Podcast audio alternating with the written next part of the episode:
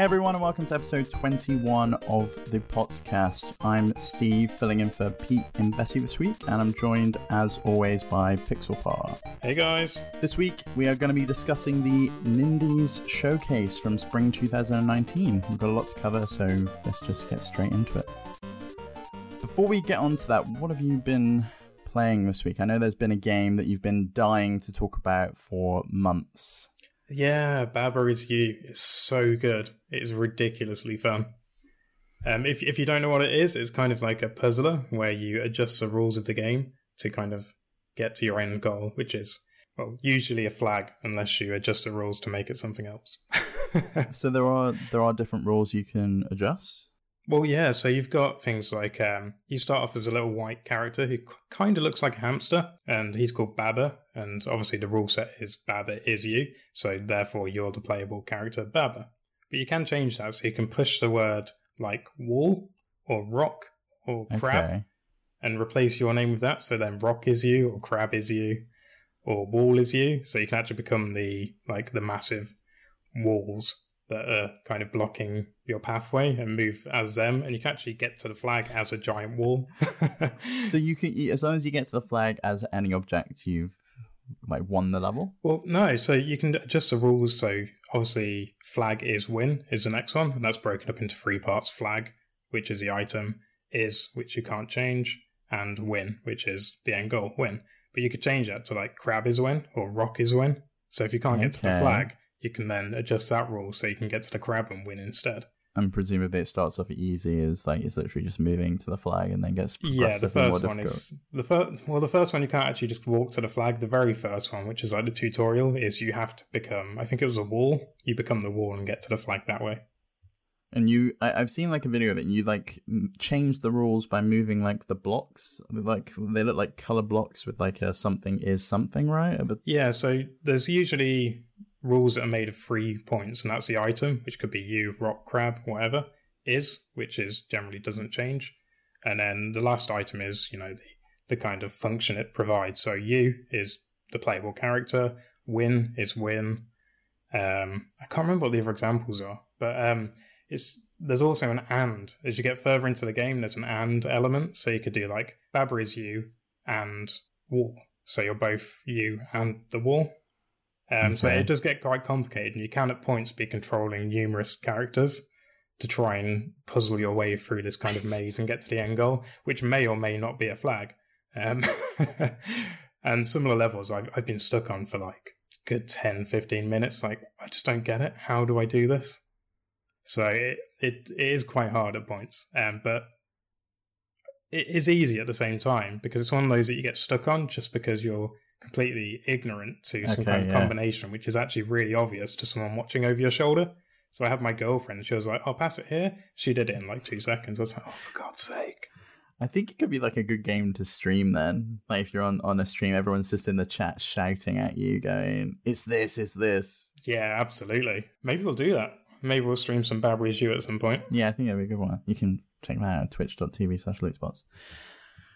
And you've also been working on another Pokemon video. So the last one you did with Pete was looking at the map from Sword and Shield, right? What was this new one about? Yeah, so last time we did the map analysis, which was the illustration they provided us. We kind of looked at where all the gyms were. So the video I just did this week, I can't remember now. It's 2 days ago. I think it came out Monday. Yeah. And because I remember you saying it's definitely going to be out in the afternoon, and it got to 7 p.m. and I was like, is 7 p.m. technically still the afternoon? I really wish I hadn't said that, because I was I don't have time to finish it. So what I did is the very last scene, I was and here's some logos, and you can look at them yourself, instead of actually explaining what they were. That's how I ended the video, but it worked quite well because it left a bit of mystery and they weren't that important. Yeah. I did rush the ending, and I wish I hadn't said that, because it would have been so much better just to leave it for another day. But you've learned your lesson that next time, and I thought you would have learned your lesson on the doc article, that you don't promise that you're going to be writing something or doing something for a specific set time, because everyone just will harangue you and ask again and again and again, where is the video, where's the article, what's going on with it? Well, these times, they take longer than I think they'll take. That's the problem, because this one I was recording a section, and I was noticing something new in one of the frames while I was recording. I was like, oh my god, that's really important. Now I'm going to have to reshuffle all of this and include that. And I'll do all that and get to the end of the section ready to change scenes and I'd see something else. It's a complete nightmare. This is how, like, Game Explained's review of the Mario Maker 2 video came up to be, like, an hour and a half long, I expect. They probably went in there having seen, like, 2 or 3 items, and then they kept going, oh, there's another thing, oh, there's another thing, and it just progressively gets longer and longer. Yeah, most likely. So, yeah, actually what it was about, as soon as that's what you asked me, it's about the signs and symbols in the trailer and kind of what they mean, where they are, kind of hidden ones, and how they kind of tie into the gameplay and stuff. So if you haven't checked it out, I definitely recommend it. And where can they find that?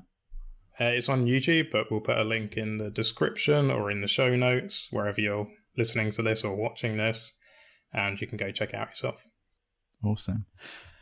I've been playing a couple of games this week, both beginning with Star, which was just completely unintentional. The first one was, it's the first NES game they've released on the NES Classics for the Switch Online service that I've actually really enjoyed, and I've never played it. It's one of the games I've always wanted to play, called StarTropics, and it's this bizarre game which is sort of a bit Zelda-y, and you play as this kid called Mike Jones. He's this star pitcher, apparently a baseball guy, who's been invited by his uncle Dr. Jones, who's basically an archaeologist and is clearly based on Indiana Jones. He's not based on the that band that did a song called Dr. Jones. Every single time it comes up, that's what pops into my head. Dr. Jones, yeah. Jones.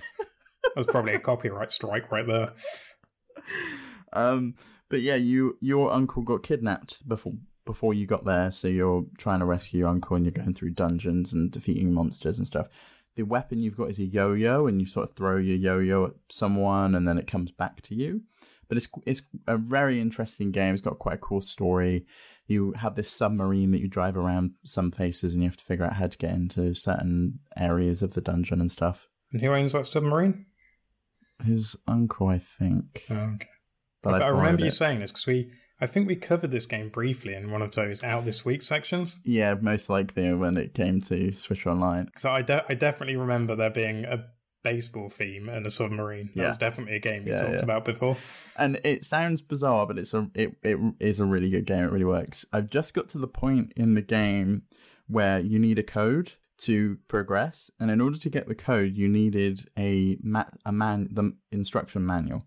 Now, on the Wii U version of this game, it had the instruction manual in the menu, and you could like view the instructions, and it would show you what the message was, because basically there's a letter from your uncle in the instruction manual.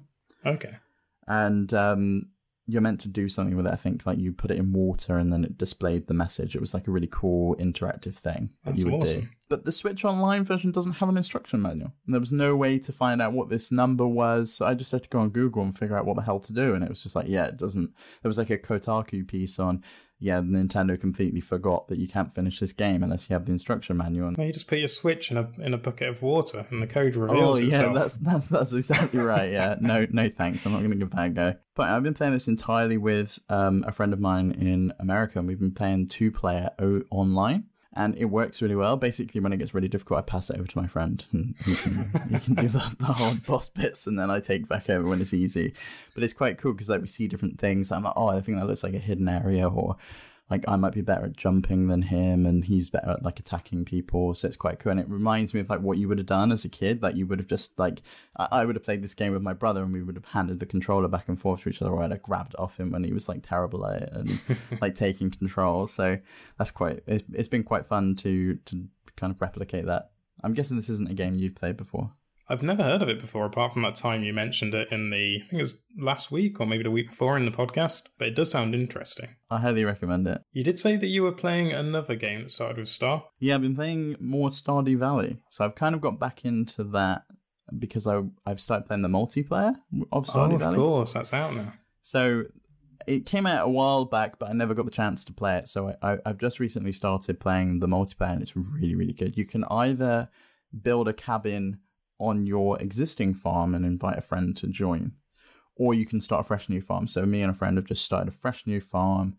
I think you can have up to 3 other people come and live on your farm and help you farm, but it changes the dynamic of the game completely. You've got a shared pot of cash, So we were arguing over like whether we want to buy the backpack in order to increase our inventory storage or whether we should invest that money in seeds. And I'm really into fishing in the game, so I wanted to upgrade my fishing rod, but he really wanted to get like a new pickaxe because he likes going down the mine. So it's like we have to decide what we want to spend our cash on. But this also makes it easier in places because we can split the watering of the plants in the morning, and we can split the kind of tending to the chickens.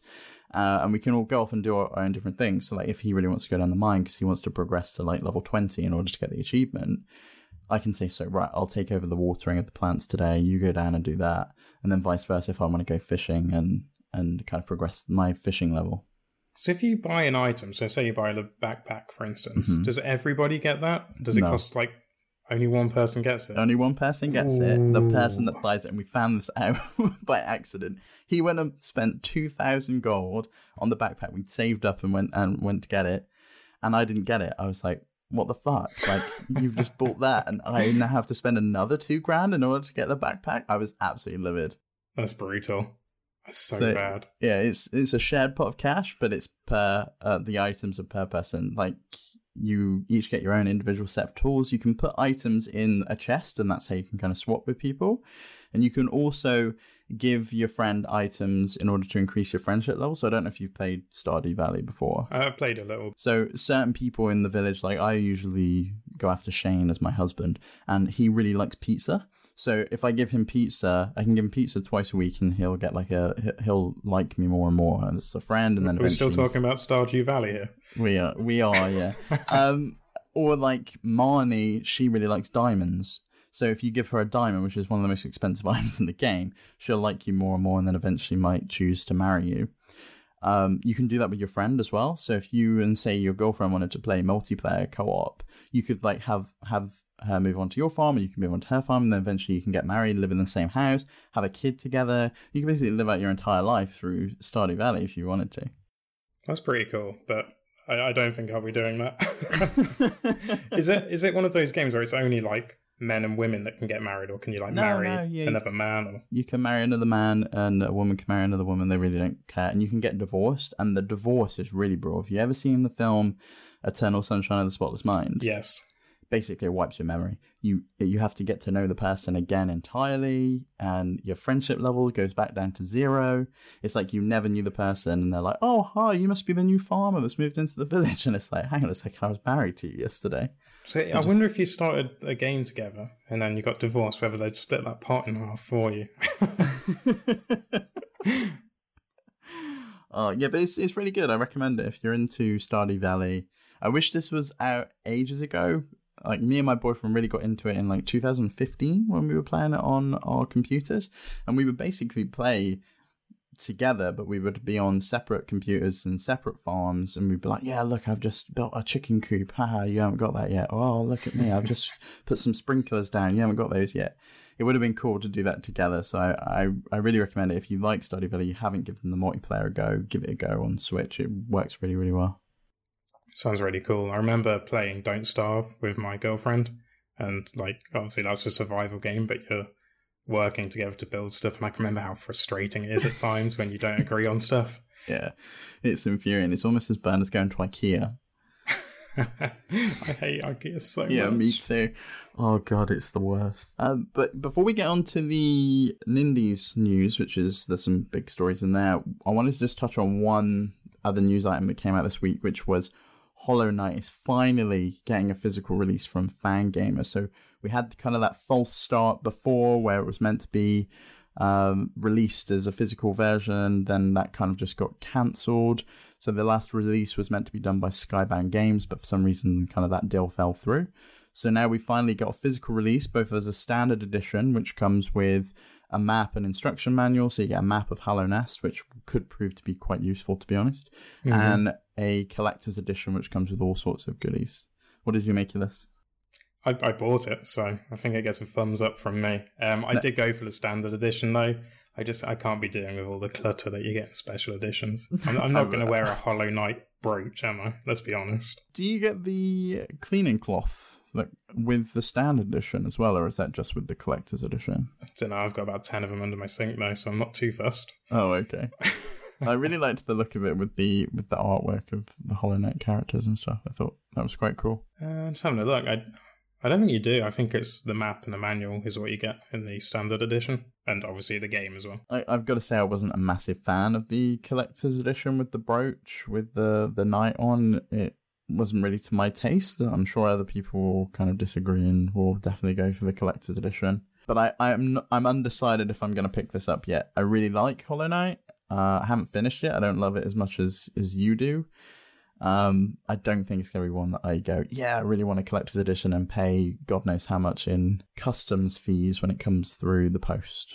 Yeah, I'm yet to face that, because I could have prepaid it, but that made the game really expensive and you had to do it via like UPS, I think. Oh, okay. So I went, yeah, let's go with a cheapy option and, you know, roll the dice on how much Royal Mail are going to sting me for. How much were the customs fees on the website? Oh, I can't remember now. It nearly doubled the price is what I remember. That's always the problem when I go, oh, Limited Run's got a thing of a game I really want, and then you go to the checkout and you're just like, nah, it's not this. It's like double the price. Well, the thing is, in theory, the import fees should be 20% if you're shipping from like the US to the UK. But it always seems to be the case. If you go for the prepaid customs tax, then you have to pay for premium shipping as well. If that wasn't the case, then I'd probably pay it up front. But seeing as they, you know, there must be another like $15 on there to pay for UPS to deliver. Yeah. So that's what puts me off.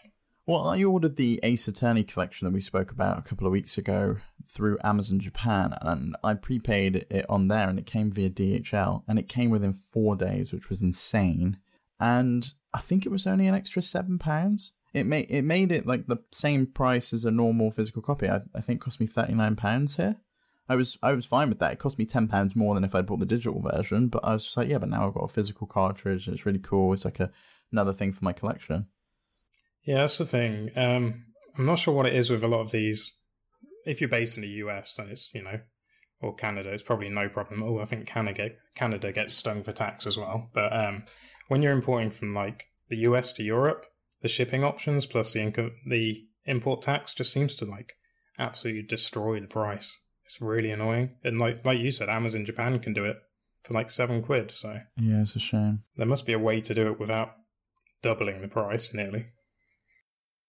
Well, speaking of Hollow Knight, I know you wrote another article about some of the upcoming characters from the Hollow Knight sequel, Silk Song. What did you kind of make of those? Yeah, so it's obviously we don't know when Silk Song's coming out yet, and I'm extremely hyped for this. But it's nice that they're kind of, it's only been a month since they said, you know, Silk Song exists. It's not DLC, it's a new game. And they're already kind of feeding us characters. They gave us a character artwork and they gave us little bios of the characters, which give you a bit more insight into what's going on in the game. So yeah, that's really cool. And if they keep doing this, I think the hype for Silk Song is going to build up month by month and month until it gets to the point where, you know, everyone's really, really, really just like, give us a date, give us a date. And I'm at that point already, so. I think the hype was already at a high level because of how good Hollow Knight is, and people have those high expectations, and they want to play as Hornet and go through the game. The artwork looks very similar to kind of the same visual style you would expect from Hollow Knight. It looks quite cool. Like you said, I like that they've done something for the fans already. Like, we haven't really had much more information other than the original trailer and the original reveal. I wonder when it's gonna be coming out. I could kind of see this as like a surprise drop at E3. I think that's too early, to be honest. It really depends on how far they are through their development, and they haven't really said how far they are through, really. They've said, oh, you know, we can't give you a date yet. So, you know, that could mean either we don't know how long it's going to take to polish up and finally finish, or that might be we don't know how long it's going to take just to develop the rest of the game. You know, they could be halfway through. They could be towards the end, but trying to make sure everything's perfect.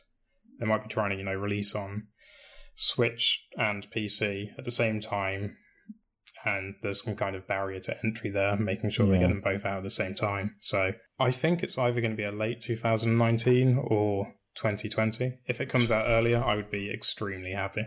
2020 is a long time, like a long lead time from announcement to, because they announced it on like February 14th, right? But it was like a Valentine's Day reveal. Yeah, but you've got to remember it's 3 people. Team Cherry is 3 people. It's not like a big studio. It's literally three people that have made Hollow Knight, and I don't think they've got any more people on board to make the sequel, so... Wow, okay. And this is a complete brand new game. It's not set in Hallownest. It's none of the same kind of characters and things. They've been a bit secretive on it. Like, they've clearly said there is a new kingdom that you're going to visit, and they said that on the website and stuff. And in this actual character update, they said that these characters, they're all kind of based in this kingdom. And we know there's new kind of levels and new areas to explore and a new kingdom to explore, but they've also said that you might be revisiting some of the areas from the last game. Okay. But basically the premise is Hornet's being captured and taken off to a new kingdom. So you can expect the majority of the game to be brand new areas, new levels, and obviously new characters, as we can see here. Interesting. We'll keep an eye out for that. Okay, so here we are at the main highlight of the show, the Nindies Showcase that happened this week. The main meat, the thing that everyone's been waiting for. Yes, absolutely.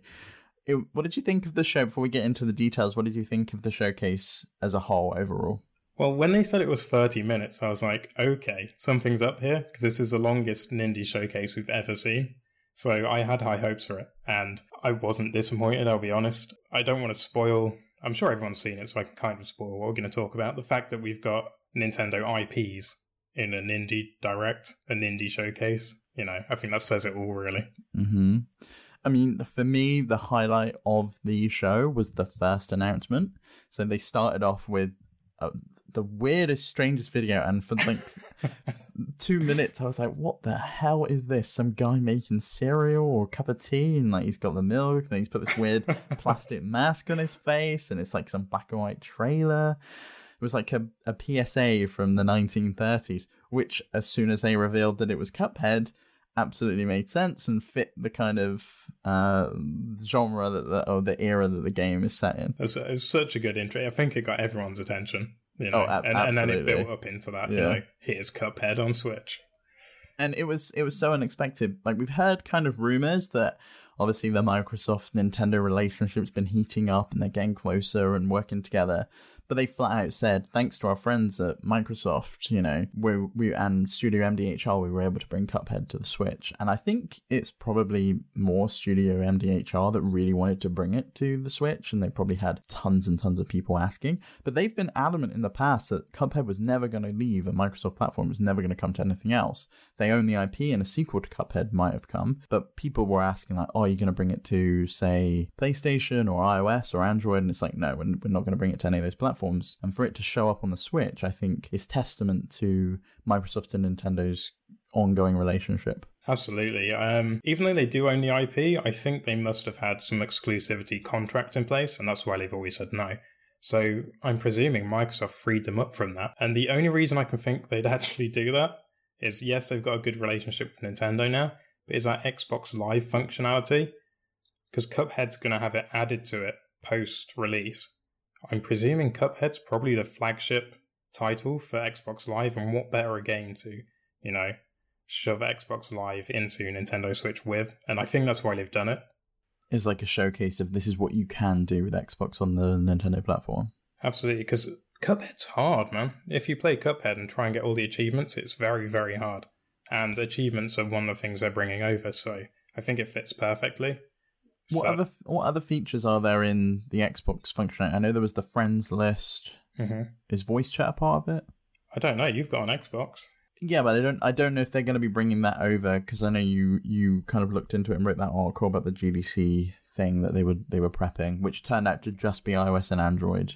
Mm-hmm. They didn't mention Nintendo, but when asked about Nintendo Switch, they did say, we have nothing to announce about the Nintendo Switch at this time. Doesn't mean to say there's not going to be anything in the future. Oh, we know there is. They've said that Cuphead's coming with Xbox Live. But achievements are the only thing that was listed on that article by Microsoft saying that it's coming to Cuphead, but it said features like. So there are other features, they just haven't disclosed what they actually are yet. And I presume friends and probably chat is going to be one of them. Yeah, and Cuphead is kind of I've not played it on the Xbox. I have played it on my Mac, and it's a strange game because it's not published by Microsoft. So unlike, say, Ori and the Blind Forest that people have been discussing and rumored that it's going to be coming to the Switch, that game is not published. It's published by Studio MDHR themselves. And it's not available on Game Pass. It seemed like it was just an exclusivity agreement, which I think was because they were part of the Idea Xbox scheme. And Microsoft gave them a chunk of cash to basically get the game across the finish line and finish it. And that's the reason they were able to get it out, besides remortgaging their homes, which most of the team did. Yeah. But if you don't know about Cuphead, it's kind of like a run-and-gun shooter. I think most people do know. If you're probably listening to this, you've probably seen what Cuphead is. It looks like an old Mickey Mouse cartoon from the 1930s with like really crazy hand-drawn, cel-animated, watercolor backgrounds, an amazing jazz soundtrack. It's coming to Switch on April 18th. I don't know how much it is. It's available to pre-purchase now, I know that, and if I just keep talking while I click through the articles on our website, and nobody will know, I can say it's £16.99, €19.99, or $19.99. So the US. Same price as it is on other platforms, which is nice to see. There's no kind of Switch tax that people talk about. No, but we do get the update. They're doing a free update, which... Obviously, Cuphead can be played two-player or one-player, but up until now, if you play one-player, you could only be Cuphead, whereas the patch they're bringing along, you can actually play as Mugman in single-player now, and they're adding in loads of languages and animated cutscenes and stuff. So, well, it's awesome that, 2 years on, they're still kind of supporting the game. Because it comes to Switch on day one, that patch, and on the same day they're releasing it, on all their other platforms, so... Yeah, they're still supporting it, and the Switch port was done by them in-house. So I think, good things are coming. And then next up from the Nindies showcase was a game called Overland. This is one I've been very excited for a long time. I don't know if you know much about it. I will do once I've read the article. Bear with me. So Overland's from the collaborative studio Finji. It's a post-apocalyptic, turn-based strategy game.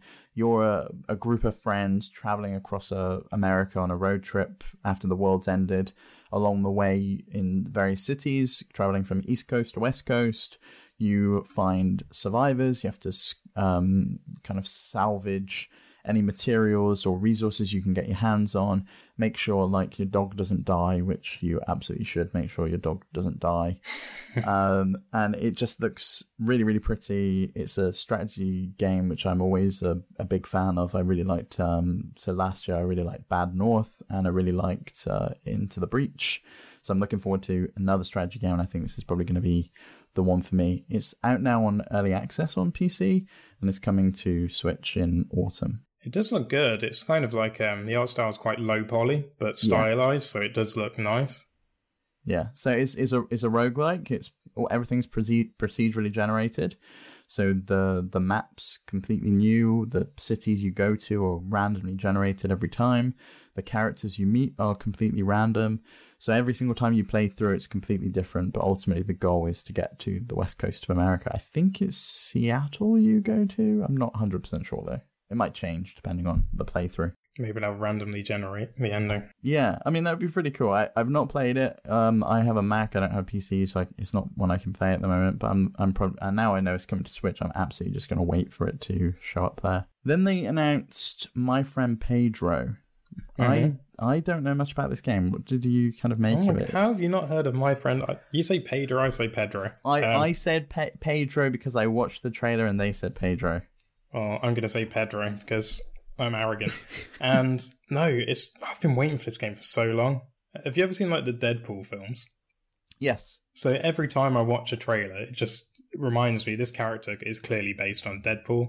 And it's just as over the top and gory as a Deadpool film is. I got a 2D Max Payne vibe with the slow-mo shooting when they were jumping in the air. Well, yeah, but, it's hard to compare it to another game because it is just an over-the-top, silly platforming shooter where you can, do backflips and kill people in ridiculous ways. And you've got I think your sidekick's a banana. Yeah, that talks to you. It kind of gives you moral support throughout the game as you kill people. But it does look really fun. It's going to be one of those games where people are going to be sharing clips of them completing that level. Yeah, 100%. And it's just going to be how did you do that? And that's ridiculous. Or, absolutely hilarious stunts that people do as they're killing the enemies. It just looks absolutely wild, though, like you're jumping around in the air, shooting your like dual pistols at different people at the same time. There's like scenes where he was upside down on like a rope and spinning around, and while he was spinning, he was like shooting loads of people that were around him. Absolutely tons of blood and gore everywhere. It just looks really, really cool. Yeah, I think Digital Devolver announced it ages ago. They just hadn't given us a date. But yeah, it's launching on Switch and PC at the same time, I believe. And it's console exclusive to the Switch.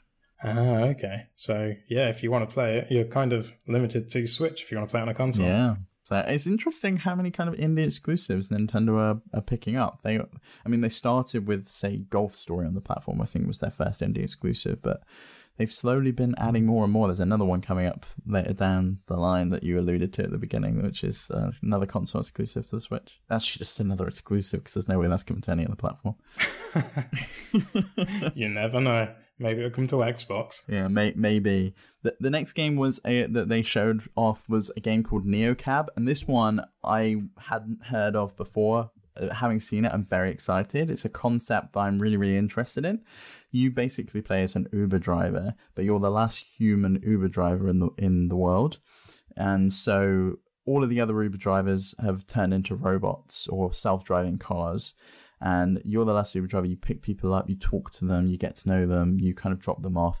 But meanwhile, you're kind of being overseen by Big Brother, and you have to kind of figure out what's going on in the story and progress forwards and stuff like that. It just seems like a really interesting concept to play as an Uber driver and get to know all these different people. You could do that in real life and get paid for it, but hey. I could do, but I have zero desire to become an Uber driver, but in a video game, I don't know. It just seems like a really cool concept I haven't seen explored. Yeah, I really like the art style as well. It kind of reminds me of, I think Archer is the cartoon's name. Yes, it does look like Archer, but like a cyberpunky Archer with like purpley, bluey, neon-y vibes. Absolutely. I've never actually seen Archer. I've just seen like clips of it on YouTube. It's pretty good. You should probably watch it. So yeah, if you like that kind of art style, then I think you're going to love this one. Then we saw The Red Lantern. So this was a game... I wasn't really sure where it was going. It kind of just looked like a walking sim. It had like Firewatchy vibes again, sort of like a low poly aesthetic, quite similar in visual to Firewatch. And you play as this woman who goes to, I think it's Alaska, to become I can't remember what the race is. She partakes in a race with the Huskies over the snow, and then it all kind of hell breaks loose. She gets attacked by a bear, and that's where the trailer cuts off. So it kind of looks like there's going to be some kind of survival element to the story. You have to progress and kind of save yourself from freezing to death in the snow. Yeah, I really, really like the aesthetic of the game, but I love Firewatch, so that kind of makes sense. I am interested in it because they didn't really give much away in the announcement trailer, apart from you're going to be in a tough situation out in kind of a snowy environment. Yeah, it kind of cut off, I think, at a very critical moment in the story. So I too am interested to see where it goes. But I've been hunting for the next kind of game like this. So I recently on a I think it was maybe just before Christmas on an episode, I discussed that I had played Kona, which was kind of a similar game to Firewatch. As a mystery, you're wandering around, you jump in a car every now and again and go off. I really like that kind of game where you're just the only visible person around. You're just exploring a really well-constructed world to try and figure out a mystery. So I'm interested in the Red Lantern. I'm definitely going to be keeping an eye on it.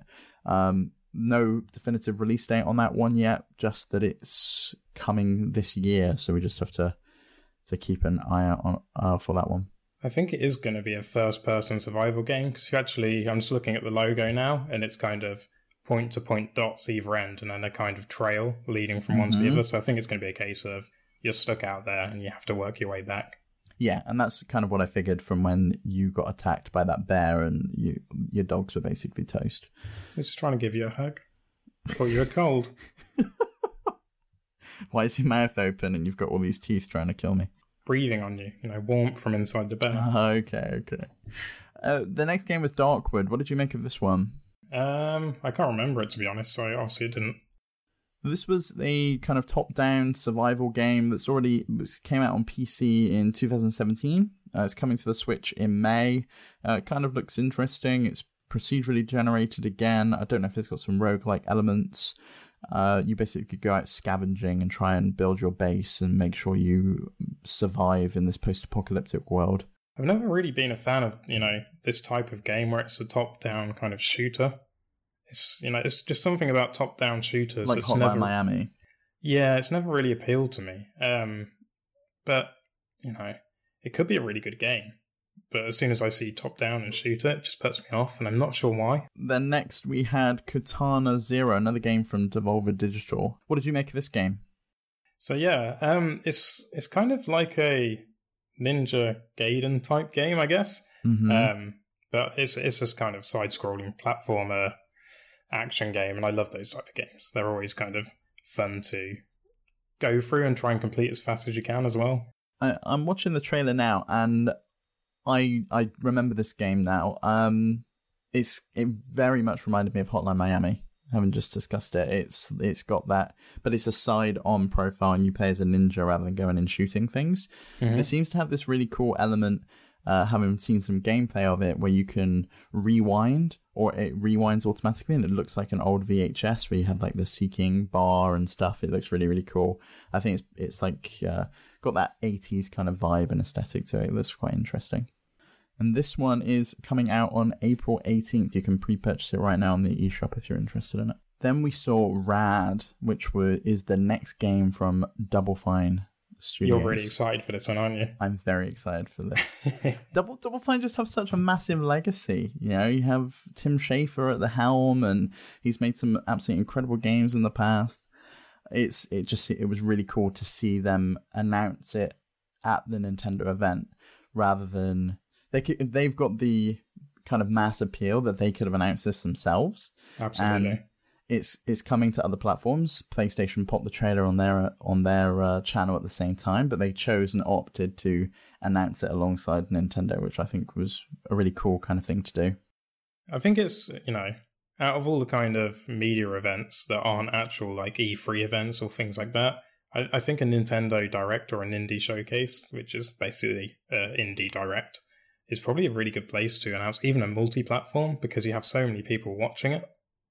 Whereas I don't think you really get that with any other company. Like, if they took the trailer up on YouTube, it's not going to get that big as, you know, traction initially. Sure, it will build up over time, but I think that's the appeal of these Nindies showcases. You know, I think the live stream I was watching had, you know, hundreds of thousands of people watching it. Yeah, that's and brilliant. You just see the chat going bananas. Can't keep up with it at all. I turned it off because it just flicks so fast.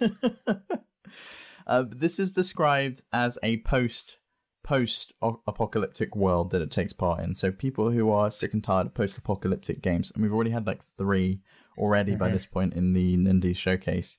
This one's post-apocalyptic, so there's maybe some hope left in the world. But it kind of has, it's this 3D action roguelike. It kind of has this Mad Maxi kind of vibe, or kind of like Rage. It's got that visual aesthetic. It looks like really fast. You've got like lots of vibrant neon colors. Really, really cool kind of weapons. There's lasers shown. You are a guy that just has a skull for a head and a bat that you kind of carry. I'm really interested to see where this one goes. And I think you can customize those things, because I'm wanting to see him wearing like a slime on his back. Oh, okay. So I think, you know, there's different things you can have. Maybe they give you different, you know, abilities. I'm definitely interested to see more and like see what you can do and what you can pick up. And maybe there's like a skill tree that as you kind of do another playthrough, you get more weapons and more things, and you can go further in the game. I think it's going to be a really, really cool one.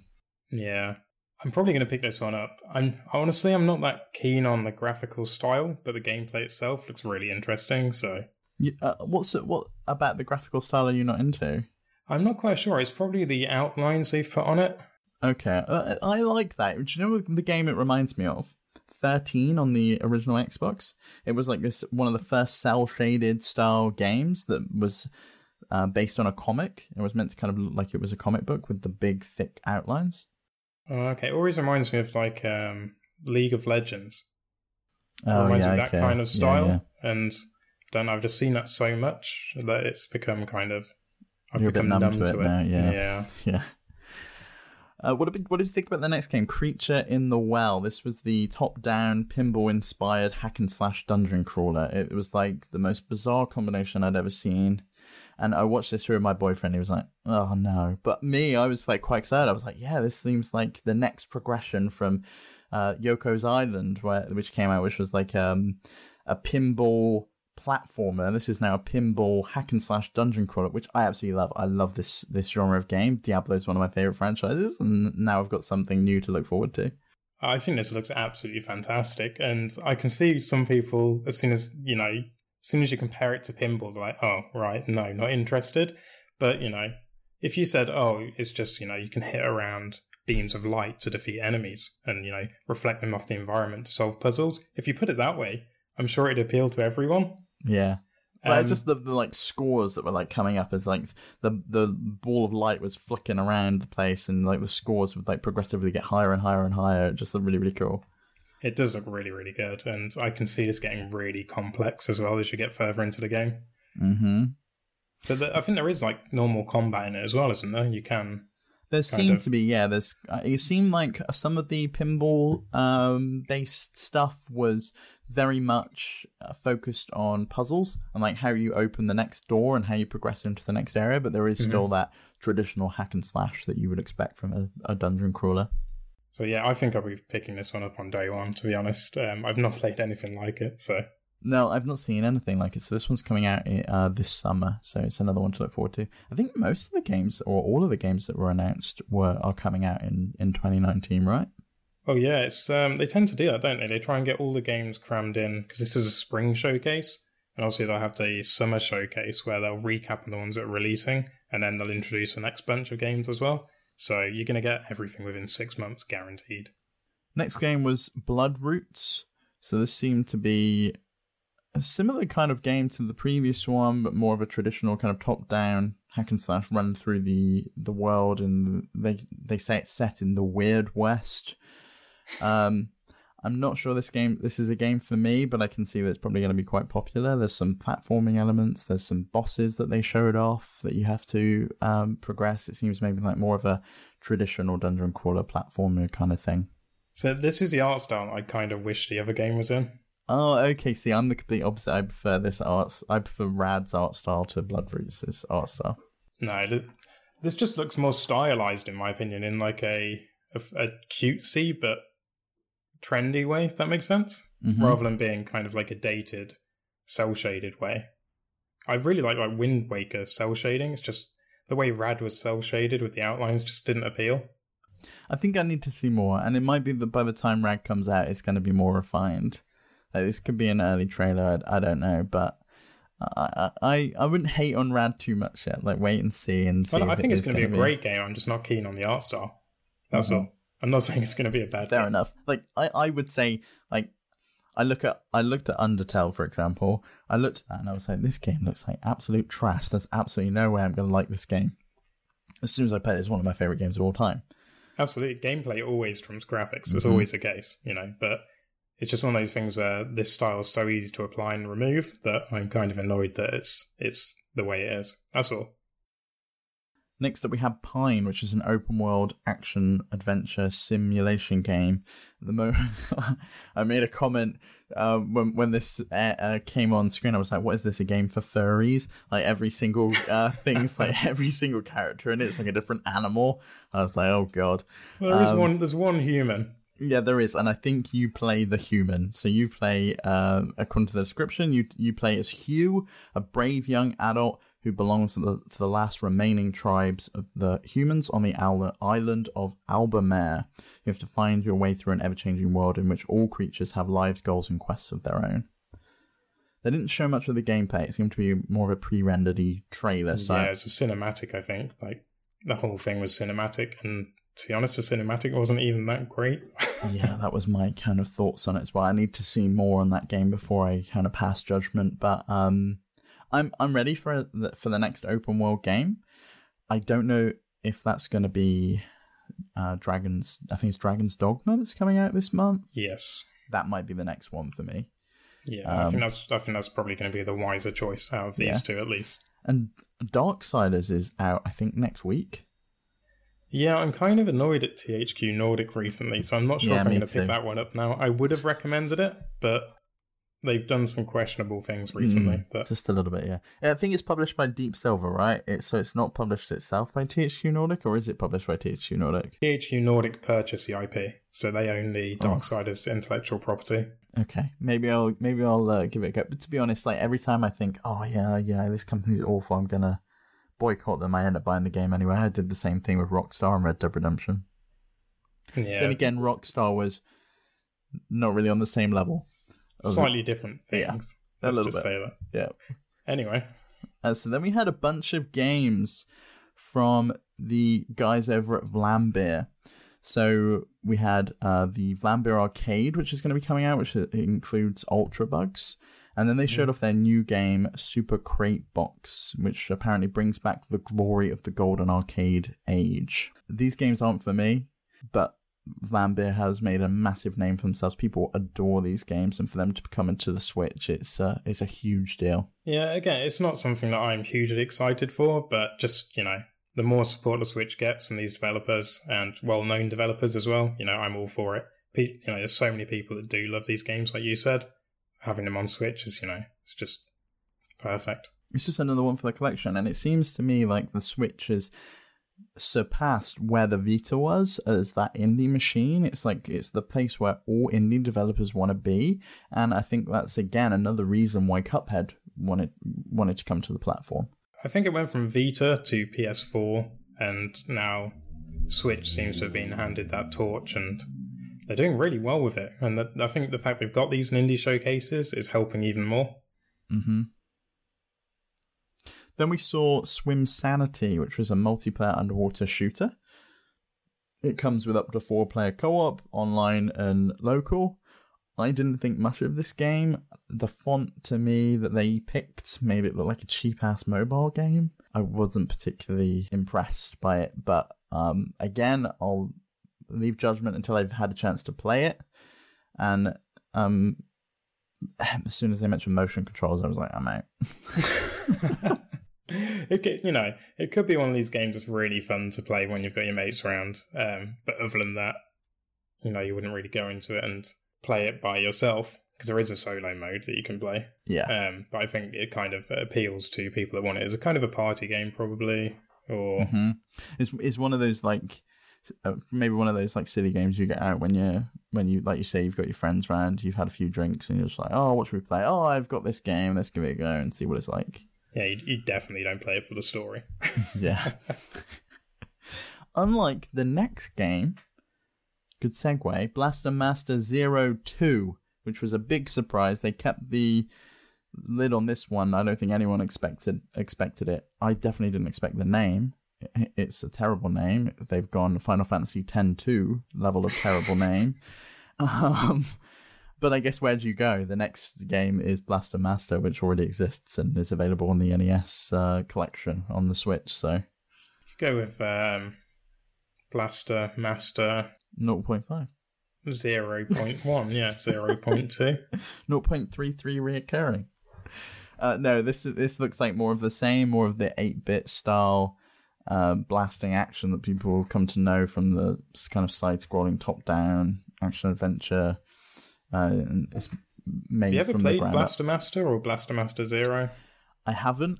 I think Max Luke Potts is a massive fan of these. I think it's kind of that Metroidvania style 8-bit shooter that he absolutely adores. So I'd be interested in hearing his thoughts. Maybe we'll get him on the show when it comes out and see what he thinks.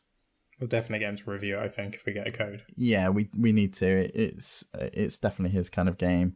And I know people hold this series in such revere, and it's really beloved by a lot of people because they grew up with it on the NES, and then they kind of revived it, did the remaster, and then did Blaster Master Zero as kind of a prequel to the game.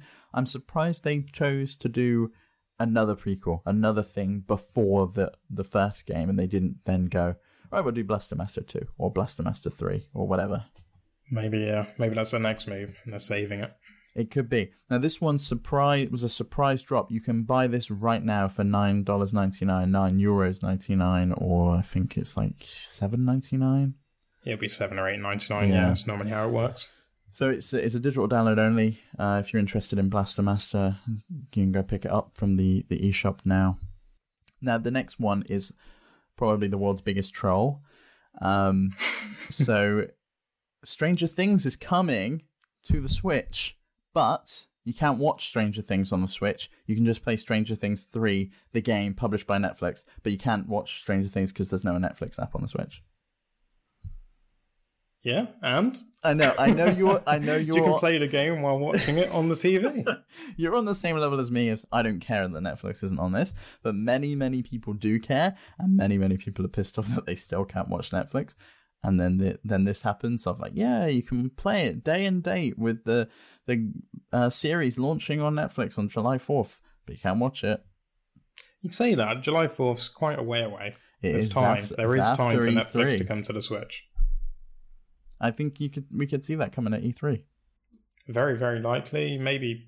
Is that really an E3 announcement, though? Seeing as we know what big titles Nintendo have got this year. I can see it. Like, if they go, right, we're bringing a load of video things and we're expanding from just being games into we're now having apps on here. Because they call it software anyway. The only thing they've got is Hulu and YouTube. They've got those, like, manga apps and comic apps. And they've got, like, Korg music. Mm-hmm. Yeah, true. I mean, it depends if they've got any other stuff that they want to bring. Maybe they want to bring Netflix, yeah. I could see it. What do you think of this, though? I've never played any of the Strange Things thing. I've never played them either. I'm not sure if it's, maybe they could be really good games or they could be kind of just promo material, mm-hmm. I think it's kind of a mix of both. It's definite promo material for the TV show that I also haven't watched. You haven't watched Stranger Things? No, I've never seen Stranger Things. Oh my god, it's so good. The first season is amazing.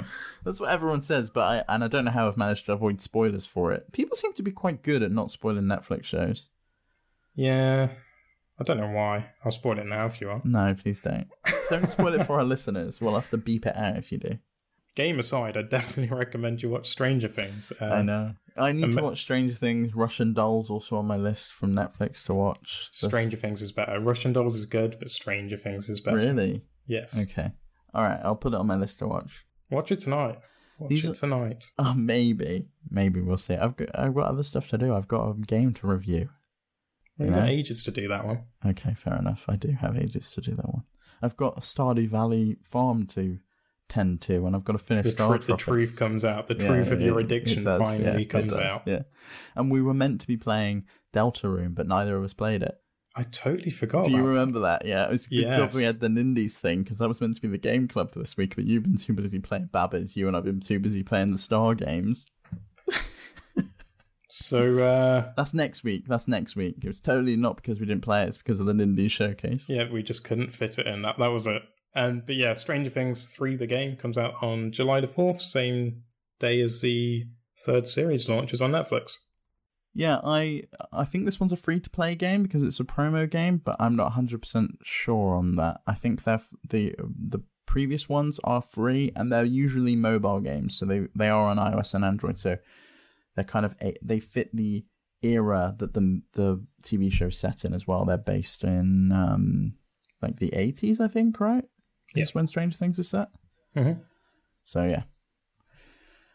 Then the final announcement, this was tucked in right at the end. It was sort of like, right, that's the end of the show. Nintendo did their usual thing. That's the end of the show. Isn't it great? We've got a sale on. It's awesome. Goodbye. Oh, wait, what's that? We've got one more thing going on. And then it came up with, like, from the makers of Crypt of the Necrodancer. And I was like, oh, okay, they've done a sequel to this. It seems the same. It's the same main character from the first game. And then as it progressed, the music, I was like, wow, this really sounds like Zelda. I recognize this music. Like, this really sounds like Zelda. I was like, what's going on? And then all of a sudden it's like, oh, and I'm here for a reason, and I've got some friends with me, and then Link and Zelda show on the screen, and they reveal that it's the Cadence of Hyrule, a sequel to Crypt of the Necrodancer starring Link and Zelda set in Hyrule, and it looks really, really awesome. I'm really excited for this one. This looks so good, and it's such a bold move from Nintendo because they've never given one of their IPs to an independent developer before. Is that true? Like, what about, say, is Grizzo an indie developer? And then you had the people that did Other M. Maybe. But then again, at what point do you go from indie to not being indie? Yeah, I don't know when you become non-indie. We had this discussion on Slack earlier. It's like, why did they choose Cuphead and not Ori and the Blind Forest to come on? It's like, who knows? Who knows what's classified as indie anymore? But yeah, it's a really, really unexpected move. When you watch these Nindies Direct, you don't expect to see Mario or Zelda floating around in them. Well, yeah, I think we can now. I think this is going to be an amazing game, to be honest. I played Crypt of the Necromancer. I found it really hard. Okay. I played it co-op, though, and my partner didn't really get it. Because you have to... Well, you don't have to, but if you move on the beat and attack on the beat, you get bonuses and multipliers, and it makes a game... That's how it's supposed to be played. And she didn't quite get that all the time. And if you break the combos, you know, it's not quite as effective. But I'm really excited for Cadence of Hyrule, just because it's another take on Zelda that we haven't seen yet. We had, obviously, Hyrule Warriors, which was a hack and slash take on it, and now we've got like this musical dungeon crawling take on it. It's nice. Like we've seen Mario and other characters in multiple games. You know, he's been in like sports games and kart games and God knows what else. It's rare you see Link and Zelda branch out, other than say you Smash Brothers. Absolutely. So yeah, I'll definitely be picking this up day one, which is sometime in spring, but they didn't actually say when. Yeah, there's no date, but spring's before E3, so I would expect now another Nintendo Direct before E3. Yeah, I definitely imagine so. And I think we could see it in April. It's interesting. I think they did an interview with IGN as well, and the whole reason it came about was because they Brace Yourself Games? Yes. Brace Yourself Games wanted to include Link and Zelda as DLC in Crypt of the Necromancer. Okay. And Nintendo were like, yeah, or you can kind of, you know, just make a whole Zelda game in Crypt of the Necromancer. And that's how it came about, so. Which is awesome, because, like, it feels so familiar. You've got Zelda's, like, Hyrule Castle that you see floating around. You've got bokoblins that you're fighting. There's rupees and the traditional Zelda hearts that you pick up. It's awesome. There's so much fan service in there, and I'm really, really excited to jump in and play it. And there's, I think it was 25 songs from Zelda. They only played the overworld theme in the trailer, which was stuck in my head all night last night. I still have it stuck in my head. It's just so come good. Back in my head. If you've never played Crypt of the Necromancer, go play that and check it out, because it's amazing. And I think there's a free demo on Switch as well, so you can actually play it on Switch for free and see what this, you know, the gameplay is all about. But also, if you have Spotify, they have the soundtrack of Crypt of the Necromancer on there. It's so good. I listen to it while I'm working. It's amazing. My boyfriend's really good at rhythm games. He is a bit of a musician, and we played Super Mario Party, and they've got that new rhythm game section in Super Mario Party. He's incredible at it. He like wiped the floor with everyone. So he's going to be. I think he's going to be amazing at Crypt of the Necrodancer and Cadence of Hyrule. I have to play co-op with him. It is a co-op game. Yes, it's 1 to 2 players. The original one is as well. And Cadence of Hyrule on the eShop listing says 1 to 2 players. So I assume it's kind of the same thing. But you'll find it a lot harder in co-op than if you played solo. Oh, so it's the same as say Cuphead. It's like ramps up the difficulty, or is it you have to do it both in time? So then, if one person, it's just a case of survive. I don't know if it does ramp up the difficulty. I didn't really notice, but just having two people, and obviously it's a kind of turn-based movement in a way that you move, they move, you move, like together on the beat. And when you have an extra person in there and you're trying to work out a way to get round to enemies and get past it, it just makes it so much more complicated. And obviously if they go a different way to you and they start doing something and you're like, no, come here and do this. And then you're stuck. And it does get complicated. It's really fun though. So before we wrap up, I just wanted to highlight a couple of games that are coming out this week on the Nintendo Switch. The biggest one this week is Final Fantasy VII. So it's finally coming to a Nintendo platform for the first time. So it's a fairly big one too. I think I've heard of that franchise somewhere. It's a lot small indie franchise coming to the Switch. No, so everyone's been playing Final Fantasy IX. DJ has been going on about it. From one of our writers in the Slack channel, and how much he's really enjoying it. I think Final Fantasy VII might be the point that I jump on. I remember vaguely playing some of it on the PlayStation 1 back in the day. I'm trying to remember which one it is. It might be the one Final Fantasy game I played. I remember this came out and it was like 6 CDs, and it was the reason that you couldn't play it on. Yeah, I remember having this one as a kid, and it was 4 CDs. No, I think it was 6 CDs. It was five. It was like a box, and it looked like 3 CD discs, 3 CD cases stuck together, mm-hmm. that you then had to like flip all the things in order to go put the next disc in. Put the next cartridge in. Yeah, well, we had that. It was like, it was, you could see why they couldn't get it on a cartridge when there were 6 CDs. There's a couple of other games. Oh My God Zombies, or OMG Zombies. I can tell straight away without looking at that game that it's probably not going to be one I pick up just based on the title. Why? What do you think it is? It sounds like a mobile port of some kind of zombie game where they chase you or you have to run away from them. Maybe it's a one of those games where you're constantly running. I think you're partially right. It is it does look like a mobile port, but it seems like comic book panels, and you kind of progress through them, and there's various story, and you're trying to escape in a car, and you're basically progressing through a story rather than them like chasing you. That sounds better from what I imagined.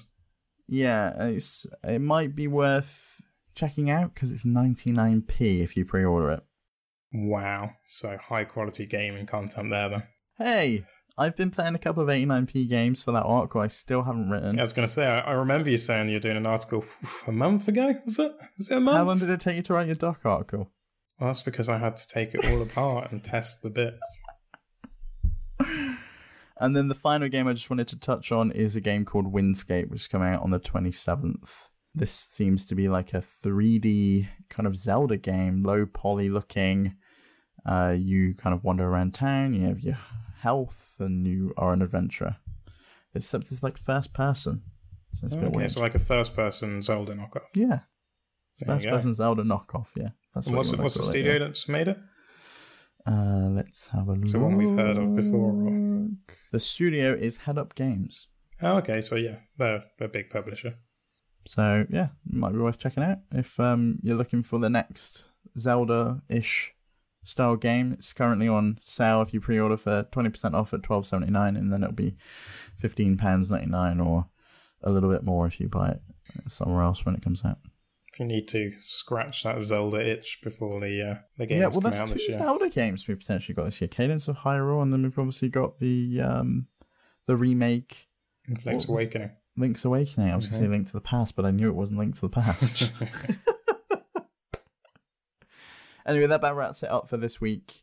Thanks for listening. Sorry if I did a terrible job of taking over from Pete, and I'm not as enthusiastic as the wonderful brash American that we're missing this week. He should be back next week when we record on our normal day.